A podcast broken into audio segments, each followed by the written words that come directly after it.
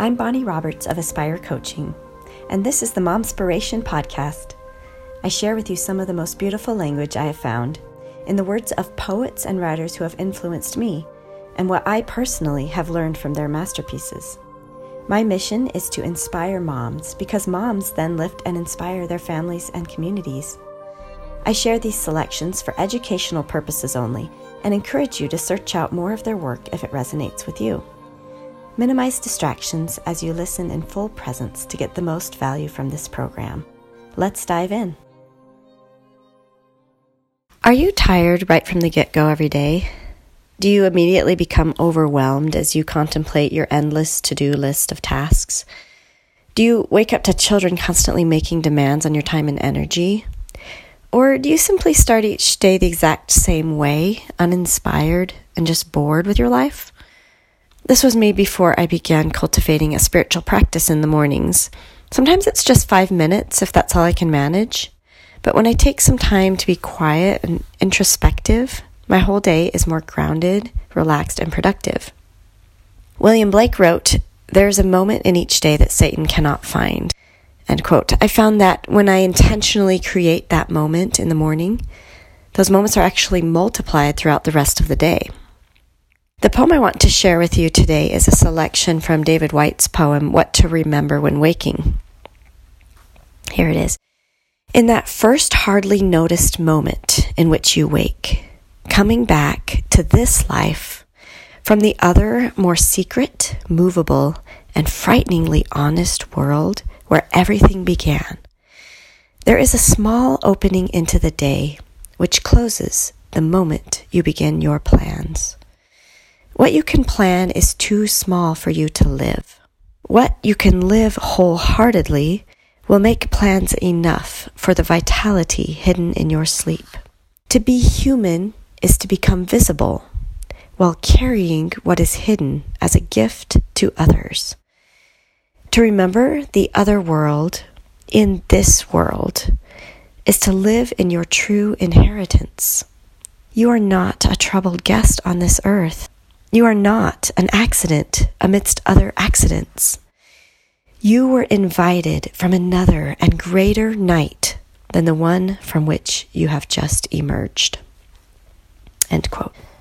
When we first awaken, it's this magical in between time between the mysterious darkness of our sleeping unknown self and our conscious goal driven self that shows up in the world. Each morning, we wake a completely new creature. The priorities of the person we were yesterday don't always match the person we have woken into. We need a period of introspection to get to know what is actually important for this new self to do. That's the only way we can really show up wholeheartedly in our lives by aligning our actions with who we really are. When we start our day in email or social media, we start it with limited and fearful thoughts. Screens offer us a contracted view of life. We shrink ourselves down to the level of the petty and superficial, of other people's opinions and menial tasks, and then we operate throughout our whole day as if through a lens of scarcity, comparison, and competition. But when we start our day in an expanded way by contemplating that which is bigger than ourselves, we meet with a threshold of possibility. The day becomes this beautiful blank canvas on which almost anything can be painted. The human spirit exults in the freedom this affords us to express ourselves in a new way, the chance of approaching closer to our authenticity than the day before.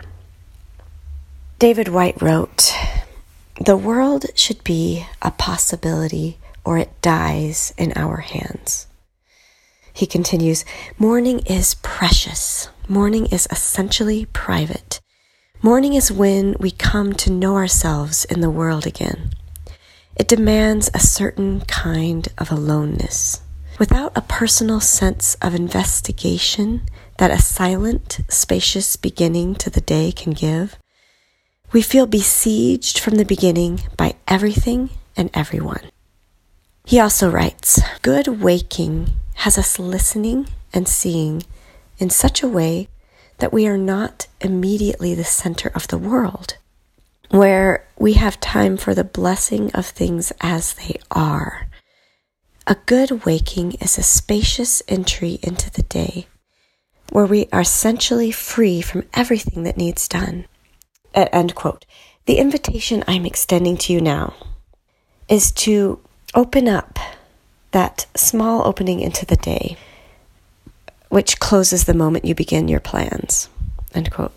By holding off on the mundane for just a few minutes. You can try to remember your dreams, and if you can't remember them, just imagine what they might have been. Feel the possibilities open to you this day. Think about who you are beyond the roles of wife, mother, etc. Because in your sleep, you are none of these. You are just you. Think about your life. And if you were just being given it anew this day, would you receive it gladly? Because you are actually being given life anew with each day you wake into. Can you see it with fresh eyes? Can you imagine a new possibility for your life and a new possibility for who you are and who you really want to be? Mornings are such a beautiful discipline in the mastery of coming awake, awake to our life, to becoming more fully alive.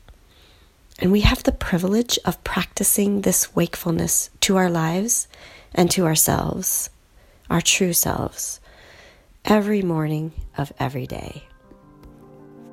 I hope this program has inspired you and brought a degree of grounded presence to your day. I'd like to thank the poets featured in this episode for the light their words have brought into the world. Consider subscribing so that you don't miss an episode. For more information about my coaching programs, visit calledtoaspire.com. Thank you for listening in.